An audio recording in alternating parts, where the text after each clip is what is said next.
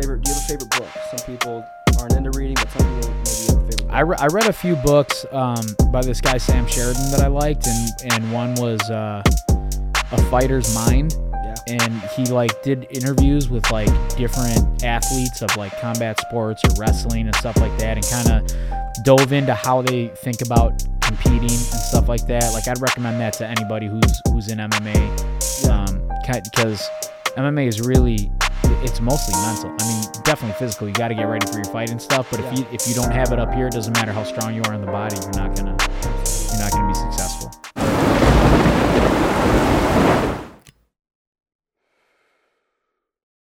Dope. So another episode of Adversity Kings. We've got UFC former contender, right? Yep. UFC former contender Ricardo Lamas. Am I saying that right? Yes. Okay, awesome. How you doing today, bro? I'm doing good. How are you? Doing great. Doing great. We've we've done a mini podcast before this, but uh hopefully we can get all the information. Is that good? Yeah. Yeah. Good. All right, making sure that isn't. We were talking about uh kicks. So we were talking about kicks and you were talking about building up your shins. What were you saying about building up your shins? Yeah. Just b- like building up the calluses. You basically kind of like got to deaden the nerves in your shins. I was, and I was talking about like when I uh, when I first started training Muay Thai and stand up. I remember being with like another beginner guy. Yeah. and uh, we had shin pads on, and we were like practicing checking kicks. It's basically where you block the kick with kind of the mid portion of your shin. Yeah.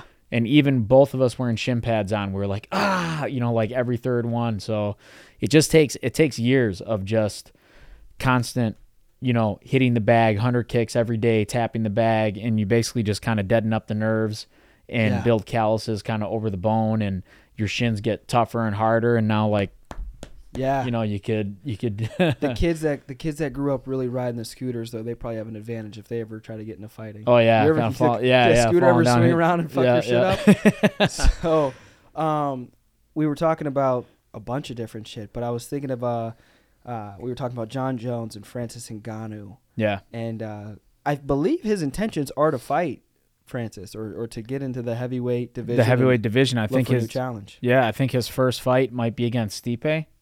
uh, Is kind of some rumblings I've been hearing, Okay. but yeah, he's definitely.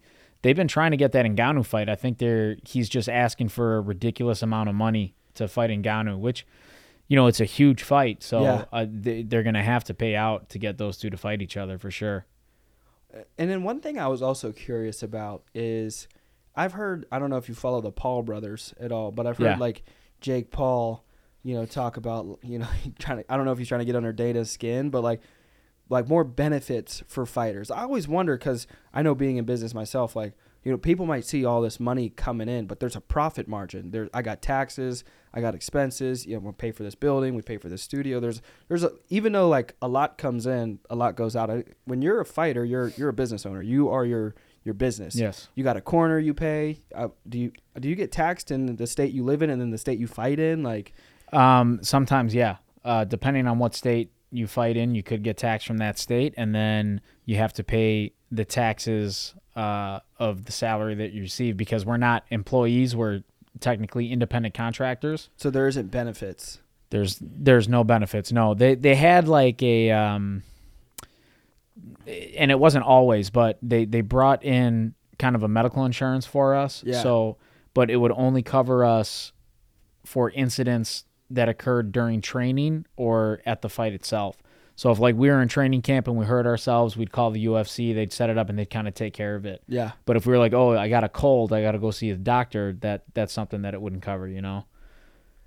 I- would say the fighting probably has to be the most detrimental sport to to the body. I mean, especially when you get into like the UFC, and I look at some of these some of these fighters where it's like years down the road, it's like there should be in my mind it makes sense where you know Jake Paul and everybody these these guys are talking about like like there should be a pension or Yeah. something is something in place where it's just like more protective or something to kind of contribute and give back because once you cut everything down after these big fights and things it's, there's a, there's a lot that has to go out you know what I mean? You got coaches corners this that the other you know what I mean? Then you got a family you're trying to build whatever it might be and live your life and eat and this that whatever it might be. Yeah, and not only stuff that has to go out after the fight, but stuff that has to go in before the fight even happens. Like yeah.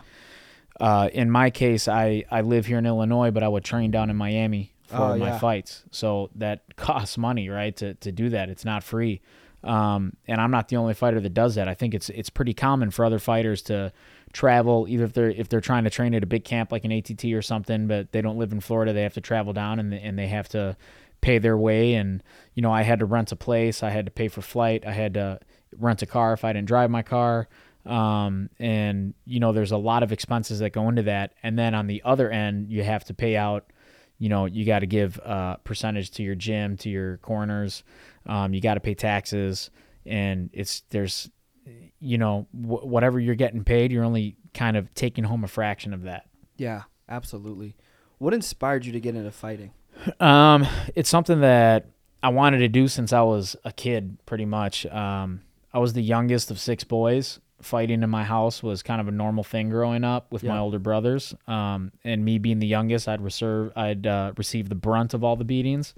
Uh, and I remember when it comes to the UFC, so I was about 11 years old, and one of my older brothers brought home a VHS tape, and it was like the third event that the UFC ever put on UFC 3. And this was back when it was no holds barred, no gloves, no weight classes, basically no rules. And um, he came home, and I watched it, and I was like, I was hooked because at that time, like I said, there were no weight classes. But this guy, Royce Gracie, who was, you know, a littler dude, maybe 180 pounds, Yeah. was whooping up on everybody, you know, even the big, big, strong dudes. And as a little kid, I was always like one of the smallest in my classes growing up that appealed to me, right? That this Yeah. little guy could beat all these bigger guys. So um, I really kind of set it in the back of my head that I wanted to do that one day. And, you know, even through high school, I remember like, uh, friends would come over, we'd be like lifting in my basement watching like UFC, and I tell them that they'd see me in there one day. So it was something I always had in the back of my mind. And um, when I hit high school, I started re- well even before high school, I started doing martial arts because I was a huge fan of Bruce Lee growing up. He Yeah. was like an idol of mine. So I started doing taekwondo around 10 years old. Did that for a couple years. Then when I hit high school, I started wrestling. Really fell in love with that sport and did that through college. And then um, the year after I graduated, I stayed on. I wrestled at Elmhurst College over here, and the year I graduated, I stayed on as an assistant coach because I just, you know, was didn't want to leave the sport yet, and I just remember kind of being on the sidelines coaching the wrestlers, eh, but still having that desire inside me to compete. Um, so after about a year of coaching, I was like, you know, I can't, I get, I'm not done yet. I need to keep competing. So at that time, I was working at the Park District in Oak Brook, and there was another trainer there who had a boxing and Muay Thai background. So I talked to him and told him about how, you know, I wanted to try MMA. And he's like, well, you know, why don't you come by?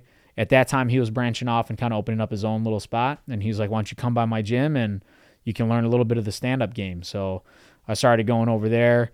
He, uh, I was going for two weeks and basically knew how to throw like a jab cross hook. And he's like, I got you a fight next Wednesday. I was like, what? So he like threw me into a boxing fight just see if, just to see if I had the balls to do it. Yeah. I did. I lost a decision, but like he knew that I was serious about it. So we just kind of built from there. Um, I did a couple more boxing fights and I was like, yo, enough with the boxing. I want to do MMA.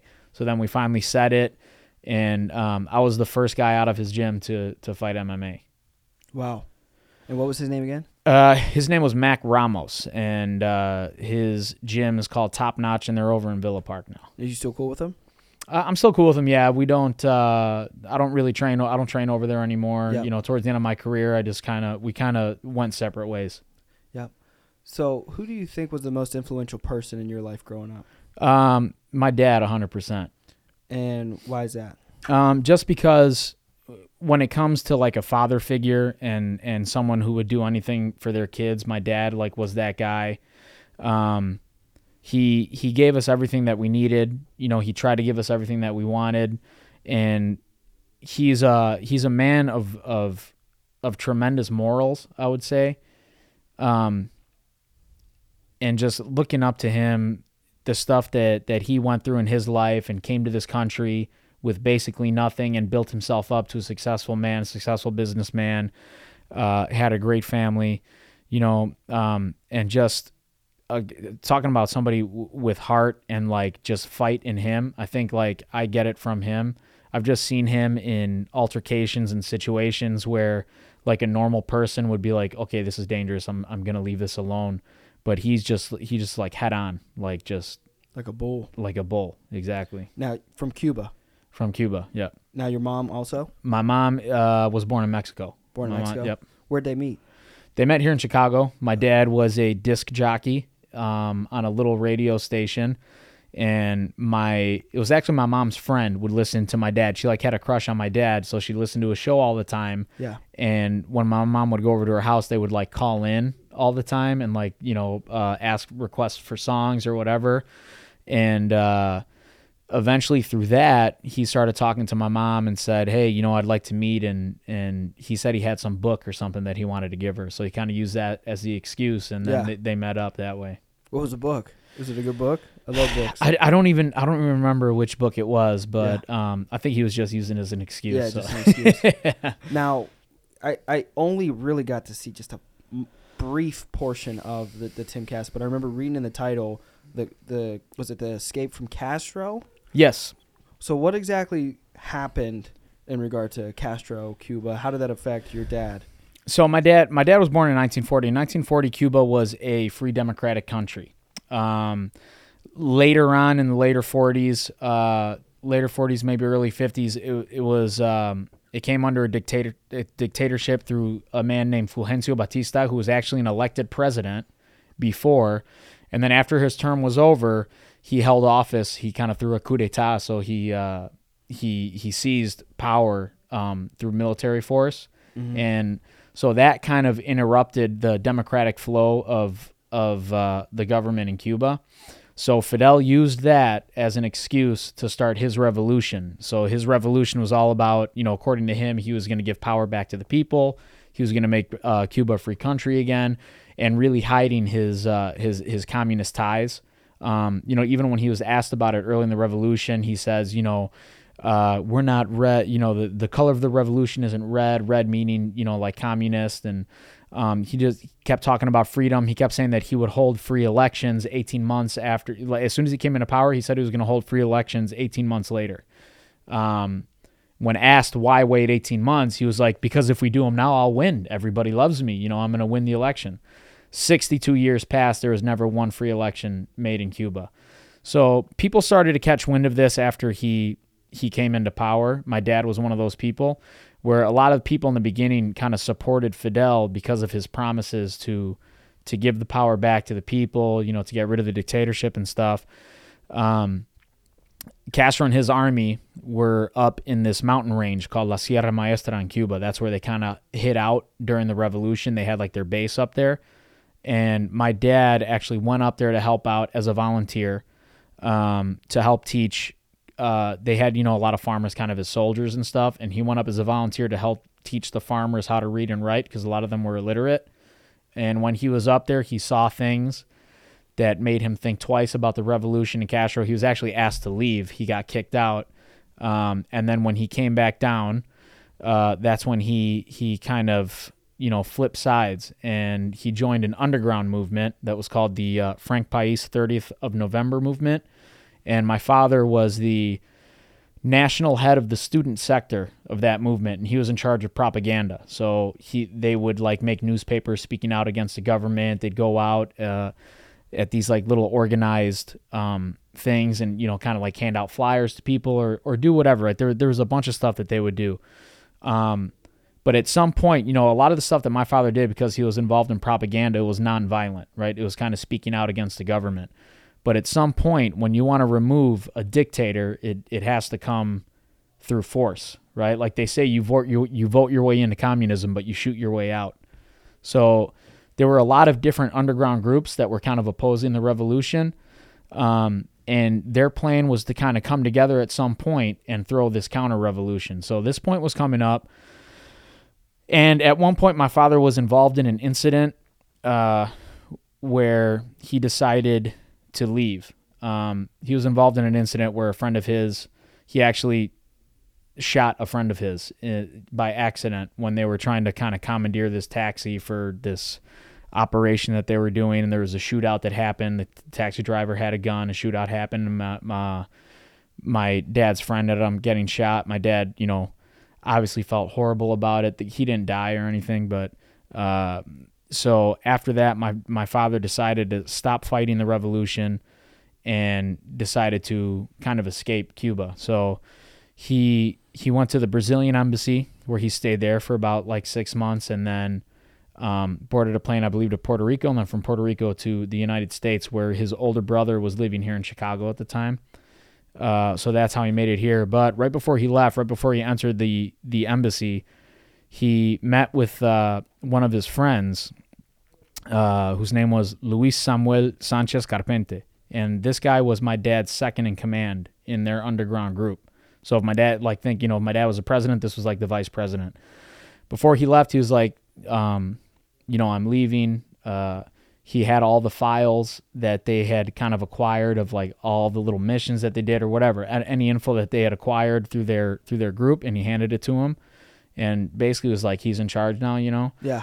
And then my dad went to the embassy. Now, remember, I told you that they were working for this kind of counter revolution. Before Yeah. my dad left, there was this guy claiming that he had access to all these guns, even like a tank and like all this stuff, right? And uh, some people like didn't know if they if they trusted him because at that time, you know how I said that there are a bunch of different groups. Yeah. Nobody knew who to trust because Castro had infiltrators all over the place. Right? Like there were people with the revolution that were infiltrating these smaller smaller groups. So, they planned this attack. The night before the attack was supposed to happen, everybody was arrested. Everybody that was involved. My my father's second in command was arrested.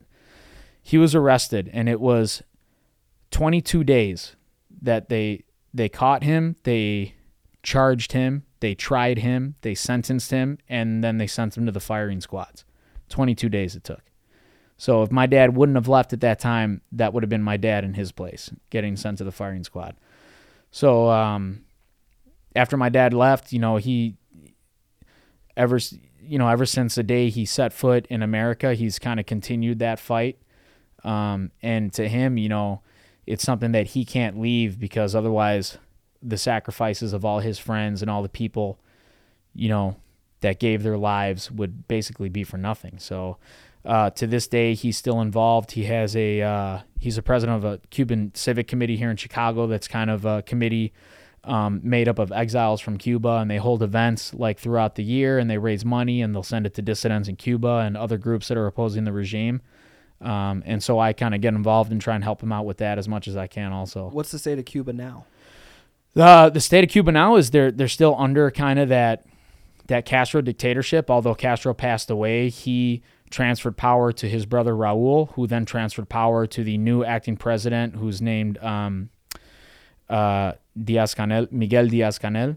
Uh, so right now, the the people are still being oppressed. I mean, there was uh, right around the time of my last fight in 2020, that summer I thought I saw videos. there were there were these yeah there were these protests that started ha- that never really it never happened before like people were not going out in the streets and protesting so a lot of these people were were going out they were protesting the government and um, other countries tried to make it seem like they were they were asking for aid because of covid but they're not they're going through the streets shouting out freedom you know it's got nothing it had nothing to do with with covid or or medical aid for vaccines or anything like that um, and the government was uh, the government of Cuba was really doing their best to shut that down.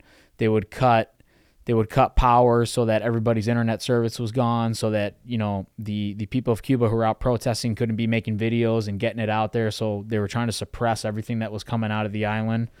Um, and they're still kind of in a state of of unrest right now. I believe that there's you know not as many protests as there were back then in that summer, but there's still people that are going out and and trying to do their best. But I mean, the regime did a good job of of arresting all the people who were kind of leading these groups and leading these protests, and a lot of them we still don't know where they are or what happened to them. You know, they're, they're basically kidnapped by the government, and either I don't know if they're killed or if they're still rotting away in prison somewhere or what. so Cuba's been under communism for 80 years since the 40s. Since 1959. since 1959. Well, so, so Castro took over in 1959. okay. Um, Batista, I'm not sure. I'm not exactly sure about the year. It was the late 40s or the early 50s when when Batista took over, which he was also a dictator. But unlike Castro, he kind of left some of those freedoms alone. He was still a dictator, but like he didn't mess with the freedom of the press. Like the press were still able to kind of do what they wanted. Castro came in, controlled everything. Yeah. So So has Cuba ever experienced like peaceful time? Like, did your did your dad's dad like were there stories of like Yeah, like I said, when when my dad was my dad was born in 1940. At that time, Cuba had their independence. They were a, a democratic country. They held Yeah. free elections. Like I said, Batista was actually an elected president, okay, and then you and know then it converted wanting into, to keep power, he Yeah. he seized it through a coup d'état, and and you know that's when kind of everything changed in Cuba.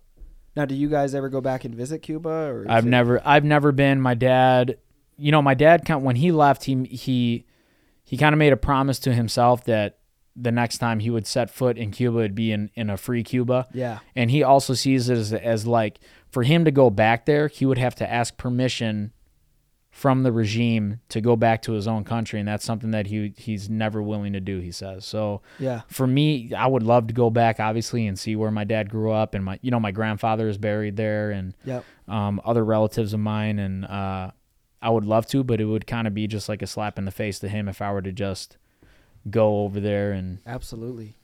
Do you think there will be a free Cuba in? I'm I'm hoping so. Um, you know, they, it, right now it, it kind of depends on on the people of Cuba. There's not much that anybody else can do. They have to find it within themselves. Yeah, and obviously, you know, like I said, I I I try to help my dad in those efforts to to raise money and send it to Cuban dissidents. So after my last fight, um, I kind of gave a speech at the end of my fight, um, kind of dedicating it to to the people of Cuba and kind of encouraging them to unite and, and keep fighting for their freedom. And after my fight, I did a little project where I, I made a bunch of T-shirts. I was really condemning the regime. It was basically a picture of me pissing on Fidel Castro's grave. Yeah. Know, yeah. So I was selling it, and we were donating all the profits to uh, to different groups down there, and sending it to also like uh, some dissidents that were trying to leave. We helped one guy get out Yeah. um, of Cuba. So um, trying to do my part uh, as much as I can. now did Castro naturally die, or was he? Yeah, y- no, I think he naturally he was just old. He was really old. I think he died of. Damn. I I mean, they, they they don't really say. Yeah. You know, he he was old. He got sick. He was in the Yeah. hospital for a while, and then one day he was just gone. just gone. So, one of my favorite movies growing up was was uh, Scarface. Right behind you. Yeah, yeah, one of my favorite movies too. and so and and I always really loved the opening. You know what I Th- mean? and that that really that's you know actual footage of of the Mariel boat lift. Like they took real footage from. So I don't know. I don't know. Are you familiar with the Mariel boat lift No. or what happened? So. You know, it was around the same time. I think it was 1980 or 79 or 1980, and um, basically a lot of people wanted to leave Cuba, um, and Fidel just said, "Okay, you guys want to leave? Go." So he opened up the ports and and allowed for a certain amount of boats to leave. Um, along with the, some of the people that left, he also kind of let prisoners go, like out of jail, and not all of them were good people. Yeah. You know, like that's so that's how Tony got here. You know, in Yeah. the movie, he was he was in jail, and uh, so yeah, the Mariel boat lift was just an opportunity for uh, s- s- a lot of those Cubans to leave the island, and you know, a lot of Cuban Americans, uh, they can, you know, they got here, their family got here from that boat lift. yeah, So it's nuts. It's a great, great opening. It I is mean, a great movie opening. scenes. And and as a kid, I was like, oh, I don't understand. But as the more I watched it, it was like he just starts. And uh, like some of the scenes, I remember like these communist cockroaches or something. Like, Yeah. you know what I mean. And he gets very passionate Yeah. about it. I'm like, and then the more I understood, I was like, that would fucking suck. That would Yeah. be absolutely horrible. And and then I think, and I kind of related like now to almost like a form of empathy of being able to speak to somebody. You know what I mean? That's had family and, and friends and been directly affected and impacted by it. And I kind of think to myself, it's kind of like, you know, now kind of looking at our world. You know, I I don't, you know, fingers crossed and knock on wood. Or, you know, never hope America's under communism, but with, you know, some of the decisions that that we think we're making to make our country safer or Yes. better and like kind of just pacifying everything. Does your dad ever think like, you know what I mean? Like, Oh, he man, hates he hates the Democrats. I Like- mean, yeah, hates. I, and I think most Cuban Americans do. Yeah, They're very Republican. A lot of a lot of uh, because they know what like the signs. they know the signs exactly. They know what they've, it's like. They've seen it before, and you know that that's the thing is like a lot of these. I think of like this younger generation. They're kind of enamored with that thought of like. A, a communist society and, and the idea of true communism is a beautiful idea right everybody's Yeah. equal we all have the same thing Yeah, but when it's when it's put into practice it doesn't work it breeds it it, it breeds laziness you Yeah. know and you know it's just Why would you go do that extra mile if you're not going to get anything more? Yeah. You know what I mean? It's just, and then I don't know, man. It's it's uh, how do I say this? Um, every other country, you just look in history, right? All the Latin American countries that have accepted communism are all very poor now. Yeah. Everybody that lives in the country is very poor now. It's like, what do you want to be? You want to okay, we're all going to be poor, or you can work to be successful. Yep. You know what I mean? It's a it's a simple question like that because com- the only thing that communism brings is misery, hunger, death, Yeah. and and Worst of all, civil pain. unrest. Yes, and pain. Let just look around you where in recent history where communism has, has gone to. I was talking to somebody the other day. I was like, I think what would be worse than dying would be watching those you care about around you be oppressed and Yeah. suppressed and have absolutely no freedom, no choices, stripped down to nothing and humiliated. So I could I could see like, you know, like your dad was like, I ain't going back there unless it's a free free Yeah. cube. It's like to know your friends and your family and the people that when when you bleed with people and sweat with that's what I love about jujitsu and like fighting. There's no greater way I think to bond with somebody than to like sweat and bleed Yeah, with somebody and to shed tears and, and go through like I like to say the trenches. You know, whether it's a cleansing. your- It's a cleansing almost. You know, and dude. even like guys that you fight with, even if you uh, if you have like an unfriendly build up to the fight, Yep. like you see every guy afterwards. What do they always do? You know what I mean? For the most part, I know I'm sure there Yeah. are some grudges that stay Yeah, that stay they stay grudged after the fight, Yep. but for the most part, you see guys like hug each other, and Yep. it's it's like going. It's almost like uh, you know going to war alongside somebody, like Yeah. if you're in the military or something. Absolutely. It's it's like it's weird, but it's like a, a you create a bond in there with each other. And what gives me hope is I feel like there there's I feel like we have an, an, enough uh, diversification in our country where we've got so many people with different backgrounds of they've I feel like they've experienced the effects of communism and just broken nations and countries through immigration through their parents whether that be directly or through themselves directly or indirectly where it's like we, we throw that mix in there and then that kind of helps rally our cause and our fight against you know I, always tell people, look, I don't really have any type of political association. I just like a free, free, and and uh, ultimately just a free country where humans are, are safe. You know what I mean? Yeah. Just just be safe and mind your own business. You, you know, Joe wants a gun, let Joe have a gun. You know what I mean? Mary wants to do this, that, whatever. Go ahead, that's fine. You know what I mean? Just don't kill each other. Right. You know, which probably sounds absolutely asinine, but when I break it down, I'm like, if we're free, you know what I mean, and, and you're able to do what it is you desire to do, I don't see, you know, why why there shouldn't be any issues. But I think of different immigrants that have come from backgrounds of like, I think of like breathing. You know what I mean? You don't appreciate breathing through a clear airway until you've had a stuffed nose. Yeah. You know what I mean? It's like you don't appreciate your freedom until you have no freedom Yes. and then you start to see the signs and we have different people in our nation like your dad where they're- like you don't want you don't want that You- Yes. you don't want Yeah. what you think you're asking for you know and i think it's like when people ask for the easy route it, it kind of be like you training for a fight and just like every shortcut available you take every shortcut.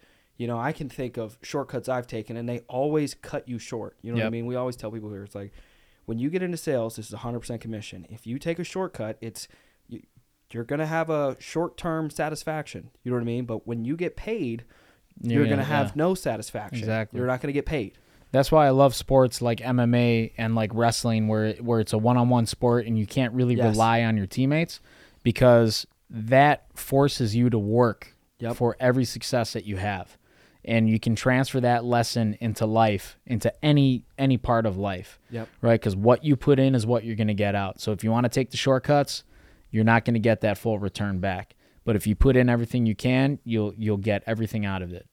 So- Absolutely. Now, as you started to transition from, now you wrestled at Elmhurst College Mhm. and you did well there, went to assistant, stayed there for a year, and then you got into fighting.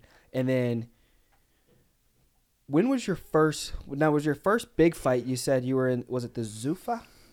Uh, it was the WEC. It was owned by WEC, Zuffa. okay. Zuffa was the parent company that owned the UFC And in my notes, I think in I the had- beginning. Now it's uh WME IMG when they when they Okay. sold. And that was Casimir in 2010?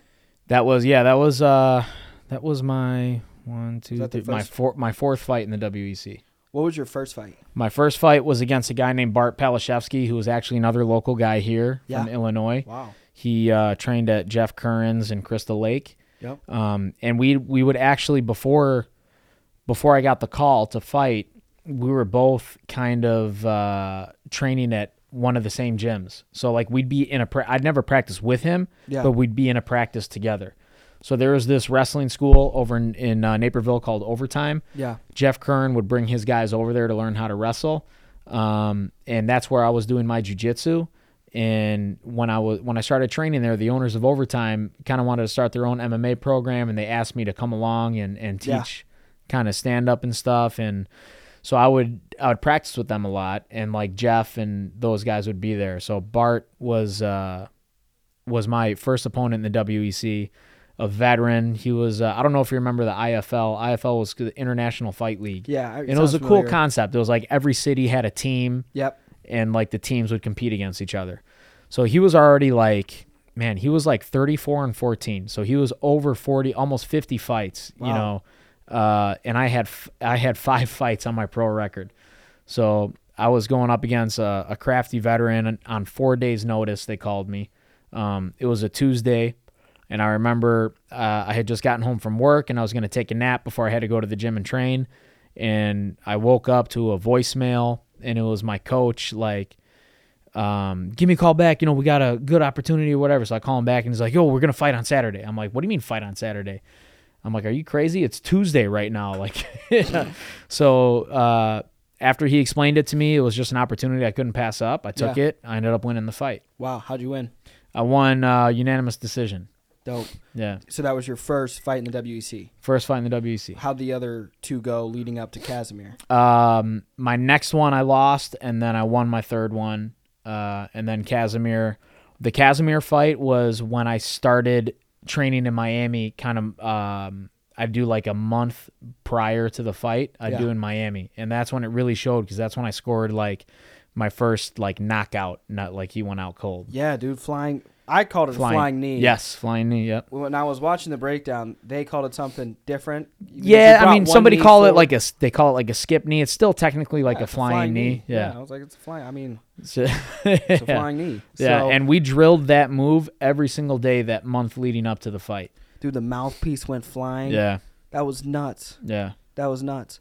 So Casimir in 2010, and I had Swanson and Lamas. So you, uh-huh. 2011, arm triangle. yep, yep. The arm triangle. I've seen people not finish, and then I've seen people like finish it like full mount, like not even having to jump off to the side, and Right. like even for myself, every time I try to hit it, I, I jump off to the side and have to like almost work my way up. But what I noticed in the breakdown was they said you you you got the. I'm assuming you just got your head under the arm and then off the ear is what they said. The, the, isn't the He telephone? was yeah, he was trying to defend with the telephone. yeah. So in that fight, what happened was in the first round. First of all, that going into that fight, it was a very emotional fight for me. Um, my grandmother had passed away one was week wondering. one week before the fight. Uh, that's why I had I had like the cancer ribbons shaved in my Your head. head, and then and you were. I was like, I wonder if this is his first big victory because you were emotional. No, right no, after the yeah, I. I broke down. I mean, it was uh, it was a very emotional week, and I was in the middle of cutting weight, and you know, like you're kind of out of Oh, it when God. you're doing that. So, Yes. I literally I had to delay going out to Cal. It was in California in Anaheim. yeah, I had to delay going out so that I could attend the services of my of my grandmother. So, I you know I did the wake one night.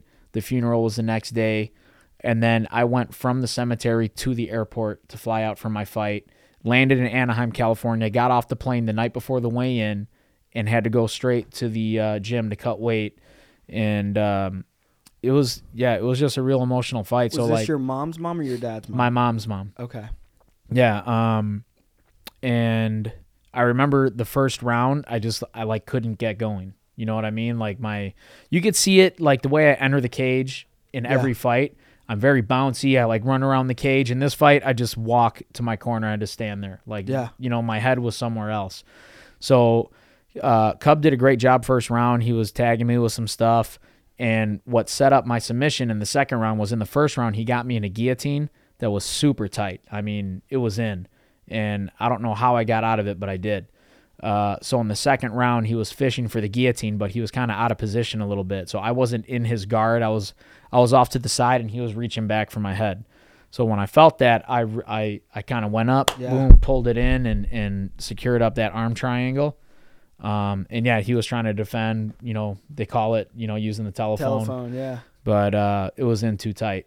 Yeah, dude, So- that, that sucker was in there, and and now were you? So because now I'm curious, Dad's dad he passed away in Cuba. Did your did your grandma on your dad's side did she pass away in Cuba too? Then No, she passed away here. Okay. Um, so when my dad was here, he had two brothers. One of them was living here in Chicago. Another Okay. one was um, was a political prisoner wow. for almost a decade. So just for being involved with my father's uncle, They who would help Cuban up. dissidents, yeah, they'd lock you up. Yeah. So he was locked away for for the better part of a decade, and so there was like this loophole where if my grandmother would have came to the United States, she could have asked for the release of her son. yeah So that's basically what they did. They brought her to the U.S. She asked for the release of my son, he, or of her son. I'm sorry. Um, so he got released. He had to do like a work program when he was released from prison. yep Um, that's right around the time that my grandfather passed away, uh, and then my grandmother passed away here in in the states. Are you close with your uncles on your dad's side? I yeah, I was. Both of them have have passed Passed, since, okay. but uh, my dad's oldest brother, I was pretty young when he passed away. I still have uh, very good memories of him though. Like Yeah. he'd come to visit us and stuff. And then my dad's other brother, he was living in Miami, so every time I would go down for camp. I'd see him all the time. He'd invite me over. He'd even come to the gym to watch me train because actually in Cuba he was a uh, a judo national champ in the brown belt division. So he loved to come watch and, and see us train because I guess Dope. it reminded him of his old judo days and stuff. And That's then dope. he'd invite me over for dinner and try and force feed me food when I couldn't eat. And I was, but Is there anything unique before I get back into these fights? Unique about the Cuban culture that like stands out to you? I love food, so I don't know if there's like a plate of food or like a holiday or anything. Cuban Really. Cuban Cuban food is is awesome. I mean, and it's not like to, like if you think of if you think of Hispanic food, a lot of people think of Mexican food and like Yeah. spicy food, you know. But Cuban food isn't spicy. It's uh, it's really good. I mean, um, if if I don't even know how to explain it, but you know, white rice and black beans are like a staple of the Cu- staple of the Cuban diet, and Yep. they do uh, a, a lot of good meats that kind of accompany that, but it's not spicy. You know, like their Yeah. main ingredients in their cooking is is basically uh, garlic, onion, and green pepper. Is there do they and plantains lime. also? Plantains, yes, yeah, Now, they do. is that plantains. Brazil too? Is that Yeah, there's a lot of a lot of Latin countries do plantains. Okay. Now is it is it Spanish speaking or is it is it Portuguese? it's Spanish, Okay, Spanish, Cuba Spanish, yeah. Is there a different dialect than typical? Like, because when I when I try to speak a little bit of Spanish, you know, you know talk, I've talked to people that are from Spain, Mexico, Cuba, and there's different Yes. dialects. Yeah. Is it a different dialect than the typical like Mexico Spanish? Um, there's different like slang terms. I wouldn't say like different dialect, but and there's you know, you could tell like if I hear somebody speaking Spanish, like a Cuban and a Mexican, I can tell the difference between like if, if they're not saying where they're from and they just speak, Yeah. I could tell this guy's from Mexico, this guy's from Cuba. So you're bilingual. Yeah. Okay. Now is Brazil Portuguese? Brazil is Portuguese. Okay. Okay. Because I remember I I uh I was talking to a gentleman from Brazil and I like tried to talk to him in Yeah. Spanish and it was like Yeah. My trainers down from Miami were Brazilian, so yeah I'd catch on a little bit of Brazil uh, Portuguese also. yeah Yeah.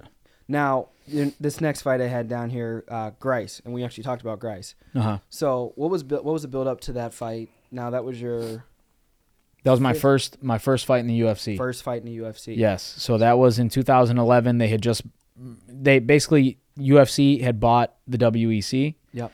Um, that was when I signed on to the WEC, and uh, by 2011, they they had already merged over a bunch of weight classes. So when I first signed on, the WEC actually had I think I believe it was they had all the weight classes like Yeah. from 125 to heavyweight Okay. when I got into the WEC, uh, after a couple of events, they had merged 170 and up into the UFC already. So now the only thing that was left was 125, 135, 145, and 155 in the WEC. Yeah.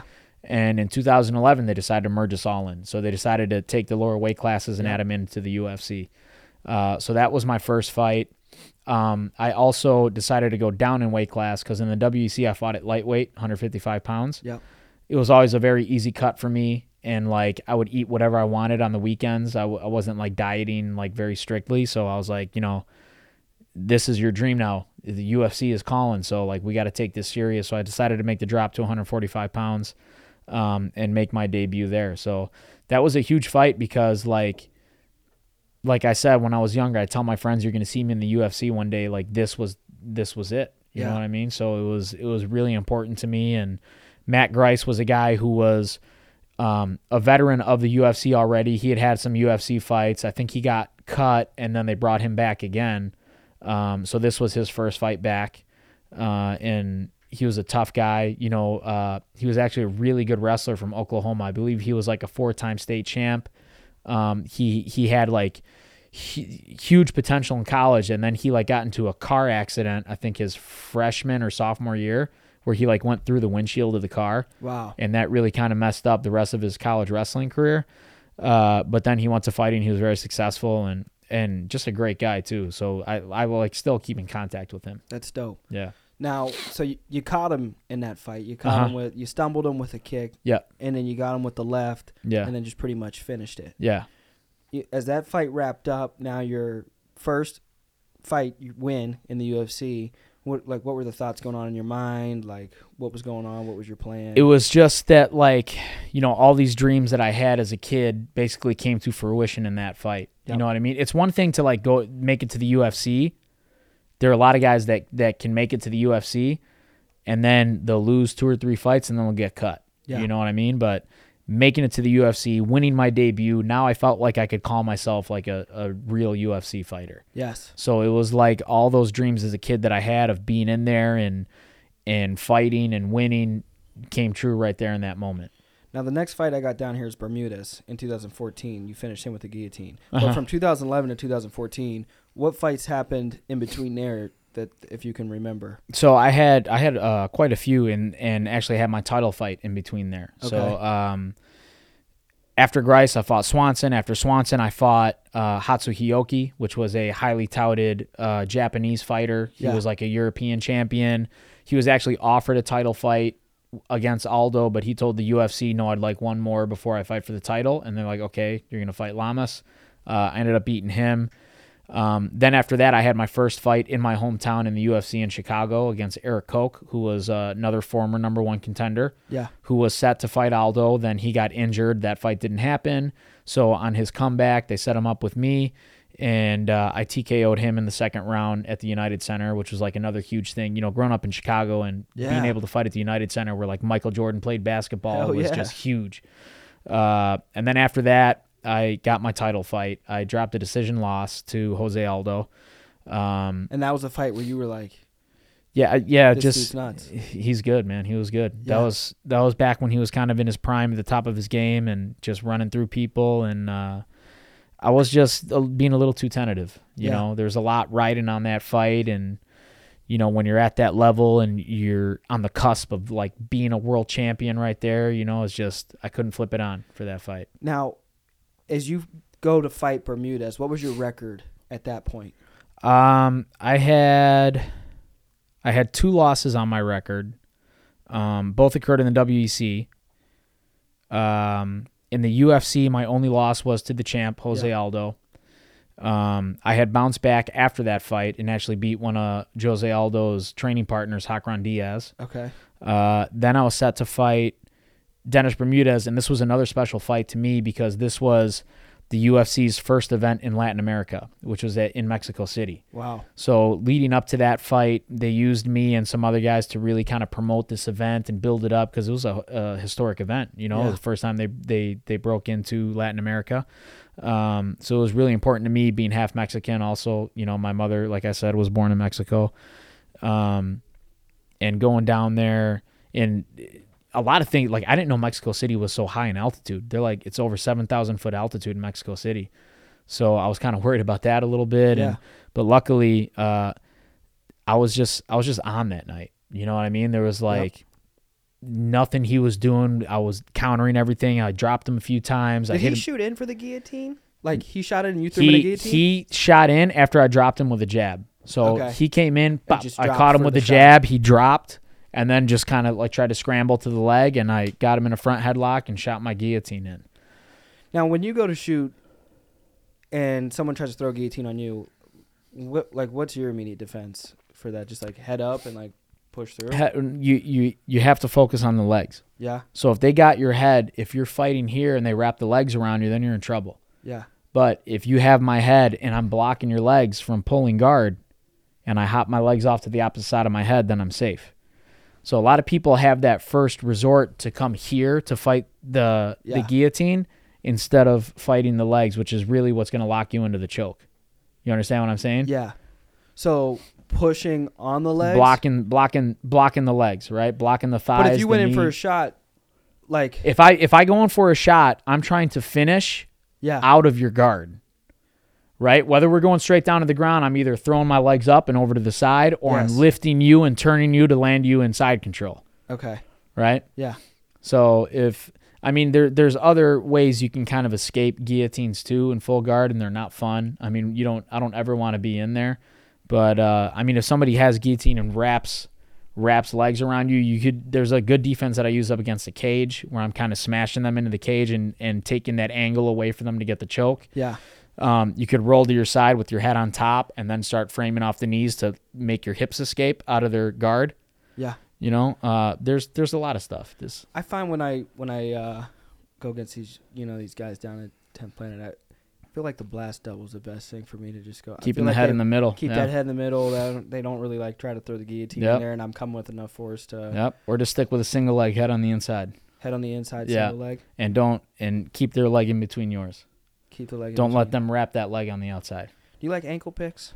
Um, I do in in wrestling. I was a huge low level guy. I'd Yeah. always shoot low singles, which is kind of similar to an ankle. You're attacking the ankle. Yeah, Um, in and they're just MMA, swinging around basically. Right. In MMA, they're a little harder to pull off because there's no shoe to grab onto, and Yeah. their their foot could slip. You know, you could just turn and pull your foot out pretty Yep. easily.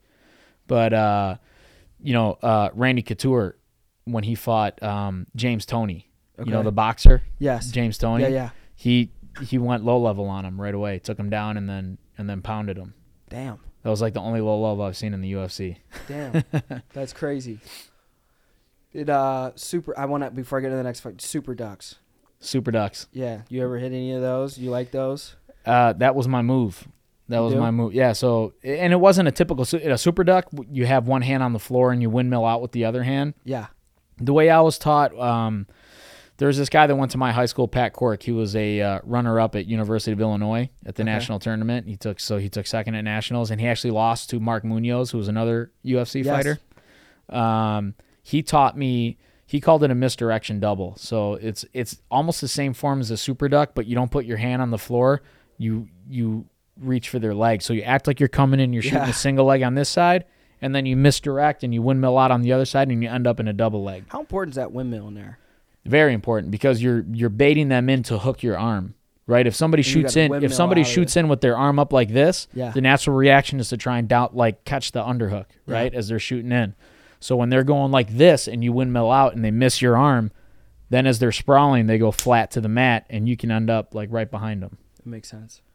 I feel like I try like like a hybrid horrible slot horrible. I'm like you're talking about the windmill and I'm like I'm definitely fucking a windmill. Up. Yeah. You got you got to hit yourself in the butt with the back of your hand. Whoop. okay, that makes a That's lot kind more of the sense. secret to it. Yeah, that makes a lot more sense. So we go into guillotine Bermudez, and then into this one I was really excited to talk about. 2016, you guillotine Charles Oliveira, who's currently the uh, champion. Lightweight champ. He's Yeah. currently the lightweight champ. Yeah. So And I technically fought him at lightweight because he blew weight by nine pounds. wow, that fight. So we were we were set. This was another actually.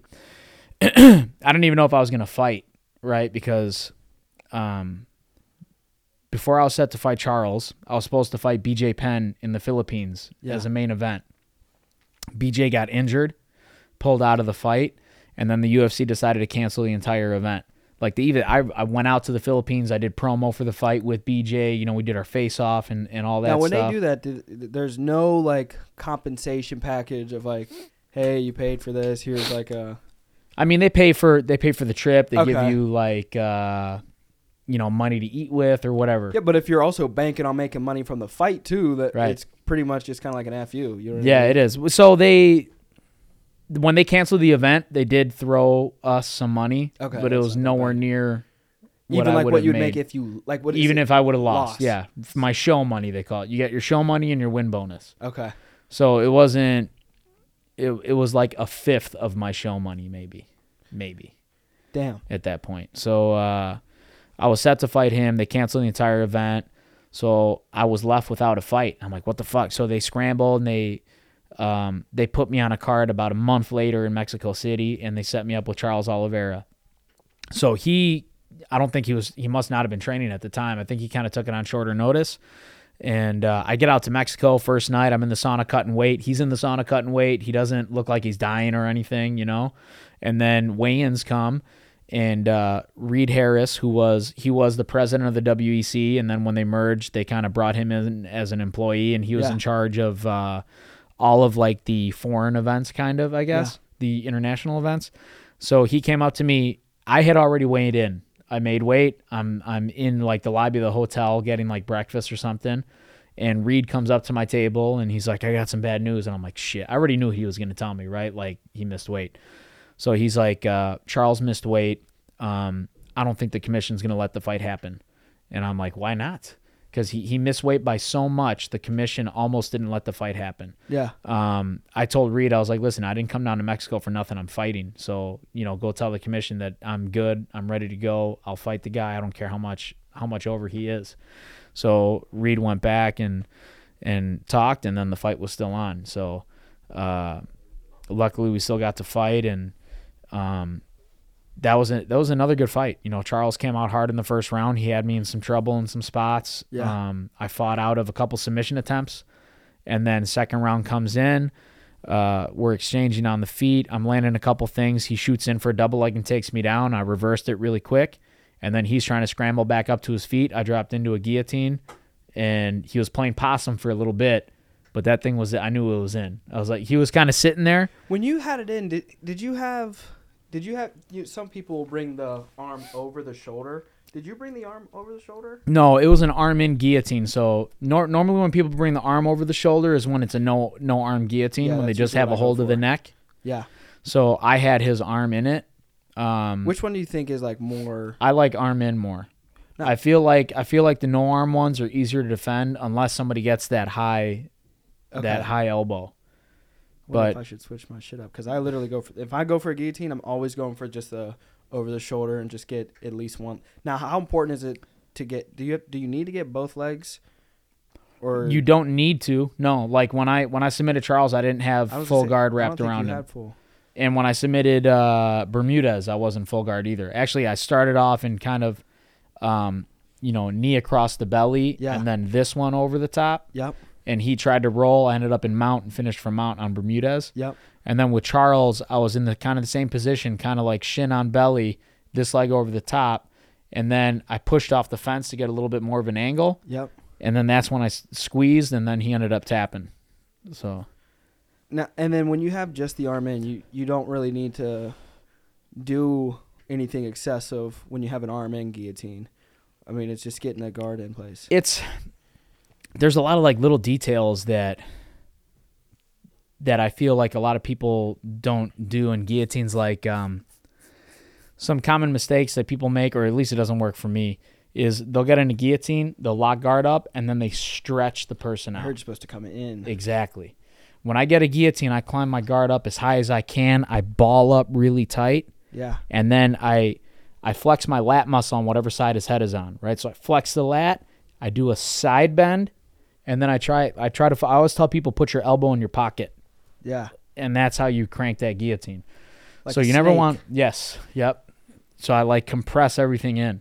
I'm never like put I'm never stretching people out and pulling on the neck. I'm always cranking everything in. It almost becomes more like a crank. It's a cho- it's definitely a choke. It's a choke, yeah.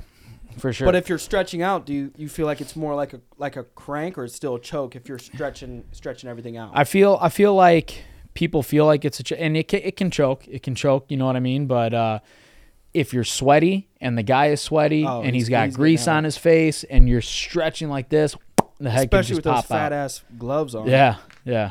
absolutely.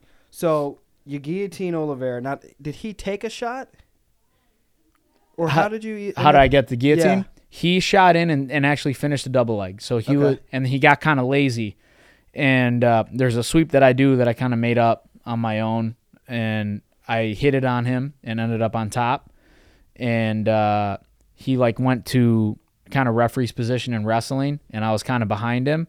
And then as I was behind him, I reached over the top of his head and dropped into the guillotine as he was assuming. I'm assuming he was trying to get back up to his feet. Damn. Next fight I got is Elkins, 2018. Yeah, Elkins. Argentina. You were in Argentina. Yeah. And you finished. It looked like an elbow. It was it was some ground and pound. I hit a few elbows on him, and then some hammer fists, and then the ref Just Stopped good old it. ground and pound. Yeah, Now, what was that fight to you? Just another. that was um, me and Elkins used to train together. Okay. Um, back in the day, um, I would see him out in Indiana. Sometimes I'd go out and and train with this team out there. Elkins would come, so like, and we would actually practice with each other. Like I'd roll with him and stuff like that. Uh, I always had a lot of respect for him. I always knew how hard of a worker he was.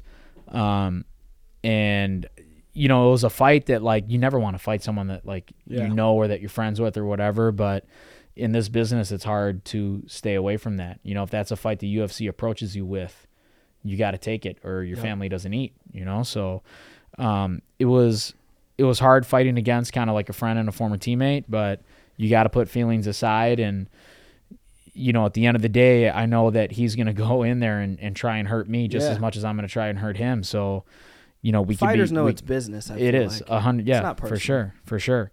So I was like, well, we can be friends again after the fight. Yeah. So, and I knew how tough he was and how durable he was. So I, when I finished him, it was late in the third round. Yeah. Um, I've seen a lot of guys fight him and they have him hurt or they think they have him hurt. He battles through it and they end up like punching themselves out trying to finish him. Yep. And then they're just gassed after that. And then Darren comes back and takes over and will win the fight. That happens like like we were talking about with jujitsu. Like I've noticed that happen too. Uh, is, is like you you know I'll I'll notice fatigue with too many like e- e- not even like attempting submissions, just defending submissions. Like my arms will start to fatigue. Yeah. With, with punching, I'll also notice you know when you when you spar for a little bit you. Maybe I just don't know what the fuck I'm doing, but but no, for notice, like, sure. fatigue. You know, what I Yeah. mean? your muscles. It's like you, your heart might want to keep going, but like like you said, it's like Especially if you're if hands you're if you're clenching. yeah So that's why you got to stay relaxed, right? They say that you, you don't clench your fists until you punch. okay So everything's got to stay relaxed. Otherwise, like, have you heard of like uh, people riding motorcycles and, and white knuckling? You know, they're Yeah. squeezing on the handlebars so much that they like burn their grip out. yep That It's almost like what you're doing in the gloves. If you're if you're tense the whole time, like Yeah. balling up your fist. so you got to stay more relaxed. You gotta cue cue uh, your boy Bruce Lee. Be still. That's right. like. Dude, I used to I used to watch a little motivational clip from him like every day when I first started. Yeah, he was he was ahead of his time. You know. absolutely absolutely incredible. Um, now your last fight, I didn't I didn't get to completely finish. This is about as far as I got to study up. Is 2020. It's when you retired. You hated it essentially because you, you retired during COVID and, and you wanted to obviously you wanted you wanted to go out on a dub. Now I think you went out on a dub though, Yeah, right? and fight of the night. fight of the night, went out on a dub down in Vegas.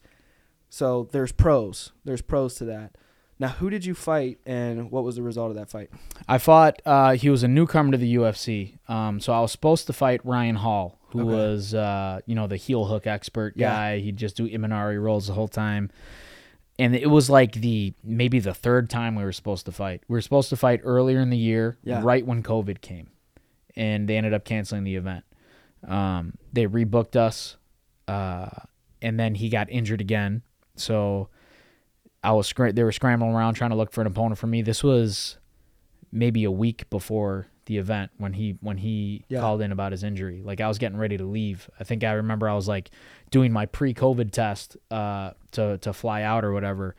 Um, so then they were scrambling around. They were sending me options and options, and, and I was like, you know, we are sending back. Okay, this guy, this guy, and then they're like, okay, Bill Algeo, and I was like, all right, fine. So he was uh, he was a tough guy. He was in shape because he was just coming off a fight a few weeks earlier. So it's not like he came off the couch. So Yeah. he was he was ready to go. He was still in shape, and he brought a hell of a fight. You know, it was his chance to go in there and show the UFC that he deserved to be there. And even though he lost, he did. He did show that he deserved to be there. And uh, he he caught me with some good stuff. He smacked me with a knee right on my chin in the second round that, you know, turned me around. I didn't know where I was for a second. Um, but just kind of being a veteran and being experienced and having fought out of danger before, I was able to battle through that. I came back in the third round and and made it like a 10-8 round. I dominated the third and then ended up winning a unanimous decision and we got fight of the night also on top of that. Dope. So that's dope. What does the future look like for you? What are the future goals, vision? You run a UFC gym in Naperville. Do you do anything else outside of that? Not right now. Um, I mean, I do little things here and there. Um, we do. I do like UFC preview shows uh, with this channel called Stadium that they're at studios in the United Center. Okay. It's like a streaming sports channel. So it's me, CM Punk, and uh, the host of the show, Dave Ross. Um, so we do those usually for every pay per view event. I'd love to get. I'd love to get into more stuff like that or like color commentating. Um, and then I'll also, you know, with the gym, I I love it. I love being in the gym every day. I love teaching guys. Yep. I'd love to build up some of these fighters and get them into a big show and, um, you know, kind of live through them a little bit. Vicariously live. yeah, exactly. Like, it, listen, e- even though I'm retired, I still have that itch. I want to go back every day. You know what I mean? How But often do you still roll and like do you spar Every at day. all? every day, Uh, so just roll or do you spar also? both. Okay, dope. So d- who's like courageous enough to like step in the ring with you? A bunch of my guys are. Yeah? Man, they, yeah, they love it. You know, they uh, they'll they'll come in, they'll try and take it to me every time. You go all out or you just kind of reciprocate? What you get. I reciprocate. I reciprocate. I So tell people all the like a- time, hit me as hard as you want to get hit back. so, and some people don't don't learn that lesson, but they do after the round's over. Oh hell yeah! Yeah. so You ever have anybody come in there thinking like, "Oh, I'm fucking coach up today"? I've had, uh, uh, yeah, I've had, I've had some some things I even feel a little bad about. I well, I had one guy throwing up on the mat after a round Yeah. because he got a little too too happy with with his power and and I even gave him a chance. I was like walking towards him covered up and he like kept hitting me harder and harder and harder and like a minute and a half had passed and I said that's enough. So I go in and when I go when I go after you, I'm not trying to knock you out. I'll give you I'll like drop you with a leg kick or I'll drop you with a body punch. Yeah. So I dropped him with a body punch, and he was like laughing on the ground, like, "Oh, those are good." I go, "No, no, the round's not over yet. Get back up." So I made him get back up. I dropped him like two or three more times. On the last time, as soon as I hit, he just started spewing vomit out of his mouth all over the mat, all over the side of the mat, and then I made him clean it up afterwards. So My God, don't mess with the coach. Don't mess with the coach. it reminds me of the uh, what's his name, um, Christopher Walken. Have you ever heard that quote that he's got in a movie? He's like uh, talking about a, a lion in Africa, and it's so hot, and the little the little the little cubs are nipping at the lion's feet, and From from the Lion King. no, it's not from the Lion King. It's from a different movie. But basically, he's saying that like the cubs are nipping at the lion's feet, like- and then the really other familiar. animals see this and they start taking advantage of the lion and eating his food. Yes. Until one day the lion just rips the shit out of everybody. Yes. And he goes, because sometimes the lion has to show you who he is, Yes. or like who the king of the jungle. You- That's you what I be- think of- You got to be careful. You know what I mean. You mess with the wrong guy, and they'll, they'll put you in a heel hook and injure leg for a couple years. no, that that that's a little harsh. You can't mess with that stuff, man. Yeah. Like, like I said, a nice hard leg kick where you fall or a body shot. You Yeah. know, you'll get up from that. That's that. Yeah, I guess it's a little. But tearing somebody's knee apart with a heel hook is not not a good thing. Have, now, when I was gonna ask, when you roll against aggressive leg leg game guys, what what is what's your go to? Do you just try to stay away from getting entangled Don't- in that? Yeah, don't let them control the ankles. Um, Are you nice? I mean, obviously, but like some people that you have a like, is your game built around guillotines opposed to like? I feel like everyone's got a niche once they're like high level in jujitsu. Like, hey, this is my niche. I build up my setups, all kind of correspond. gu- here's where I guillotine is my best submission. okay. Yeah, and there's a lot of different spots that I hit it from. There's a lot of setups and there's a lot of variations of the guillotine that I do. Yeah. So I can get it from almost anywhere on the mat. Um, and you know, ever since coaching and stuff like that, I've been. And this was something that like uh, my sensei made me do too. Is like being a wrestler, I'm used to being on top. Like Yeah. I always wanted to be on top. And my coach in Miami would like force me to start on my back against guys just so I can get better from my guard. And uh, I feel like I'm really good off my back and, and setting stuff up. So um, guillotine is is my is my best submission. Uh, but guillotine, Darce, I, I do with tons of chokes. So like Yeah. anything attacking the neck, I love attacking the neck. Um, I'd say those like- are my best I feel ones. like the only only Darce I ever try to go for, and I always get stuck in north and south or whatever the hell it is, is yeah, when when when the opponent's got like side guard on you, and you kind of like cross face and then come up under underneath yeah, to try to finish with the yeah. Ghost and- escape. Yeah, I always get stuck. though. Yeah, yeah. I always get stuck in there. But uh, this was dope. There's some things I want to finish up with. Favorite movie? Oh my God. Well, Scarface was one of them for sure. say, yeah, Scarface got to be. Yeah, hundred percent. Um, Anything outside of Scarface? I like all of the. I mean, it's kind of along the same lines of Scarface, but all the gangster movies. Yeah. You know, Goodfellas, Casino, Donnie Brasco, Have you seen Carlito's Kill the Way. Irishman? Kill, no, I It was it was in two, it was made in 2011 and it, it is a great it's about the union mob and everything like that in Cleveland. Phenomenal movie. It's Yeah. it's uh there's another one The Irishman. I think it's really similar. That one came out more recently and I think that's Hoffa's uh and that's more Chicago Chicago Okay. related. They're one of them's on uh Prime Video, the other one's on uh Netflix, I think. But Yeah. both phenomenal movies. Um favorite food.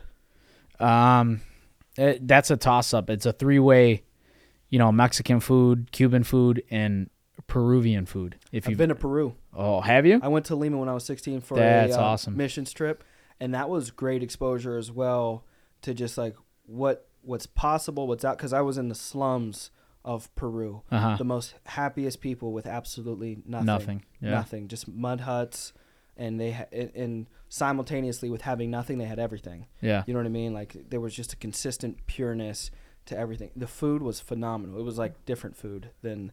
than Yes. Like it was the same food, but it was like They have a they have like a Japanese influence on their cooking. yes. Yeah. So like uh, their ceviche is almost like a sashimi. Yep. You know, like their fish ceviche. They do a lot of stir fries. Yeah, yeah, there was a lot of stir fries. Yeah. So there was like parrots in the streets and shit. It was, Yeah. it was dope, dude. It was a, it was a, it was an awesome. that's on the bucket list. I definitely want to go to Peru one day. Loved it. I loved it. We got to tour a little bit too, but uh, most part it was it was for the missions trip. So, do you have a favorite restaurant? Um, what are we talking? Fast food. Uh, probably just like if you had to like, just favorite in general. If it is a fast food place, whatever, just a favorite restaurant. You know, being being from the Chicagoland area, like Portillo's, Portillo's, was was a huge one. Growing. Oh my god, have you had it yet? Or once or twice. Once or twice. I don't know. It's all right. What What do you get when you go there? I don't. I door dashed it.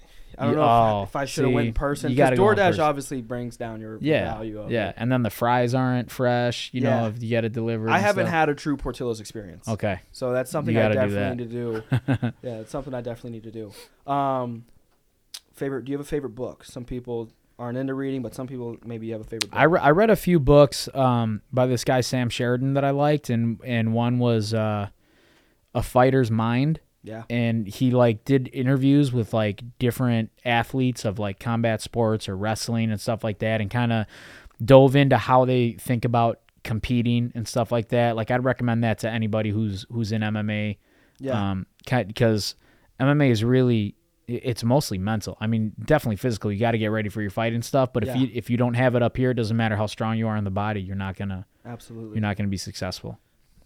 I got one or two more questions. So, I think the the next would be, what's your favorite memory, just of life up until this point? Um, my kids having my kids. Yep. Yeah, you got I got three, I got three. Yeah, I got three, and it's not like one single memory. It's just kind of the collection Yeah. of memories that I have with, your them. kids. with my kids. Um, you know, that's that's the meaning of life to me. You know, is uh, is is having children, having a family, taking care of them, creating those memories with them, and you know, to me, that's worth more than anything in this world. Absolutely. And then kind of the theme of the uh, the podcast and, and the hoodie and everything, just kind of overcoming adversity, which, you know, as a fighter, that's that's something you step in the ring, you got to overcome that every single time, but really just with life, everybody faces and fights adversity. What's the hardest adversity you think you've had to overcome uh, up until this point in your life? Um, Hardest battle. I've I've I've had a lot. I've had a lot of mental battles. You know, I've had a lot of of camps where I've had like a family member pass away. Like I mentioned, my grandmother passed away. My grandfather passed away in another camp. Um, uh, a brother of mine passed away early on in my career. Uh, but you know, those those are hard to to fight through. You, but it almost almost gives you a little bit of extra motivation to do it for them Yeah. in their memory. Um, as far as adversity, I think the biggest adversity I had to come overcome in my career it was at the end of my career. My second to last fight, I uh, suffered. I lost. I suffered two fractures in my jaw. So I snapped my jaw here and here. I Had to get four titanium plates put in. And, you know, I had been wrestling with the idea of retiring for a while. Um, basically, ever since my fight with like Jason Knight, which was before Charles Oliveira, I think, right Yeah. before. Uh, so I was like, you know, I don't know if I want to do this anymore. But but like after after getting my jaw fractured, it was something that I did not want as the final part of my career Yeah.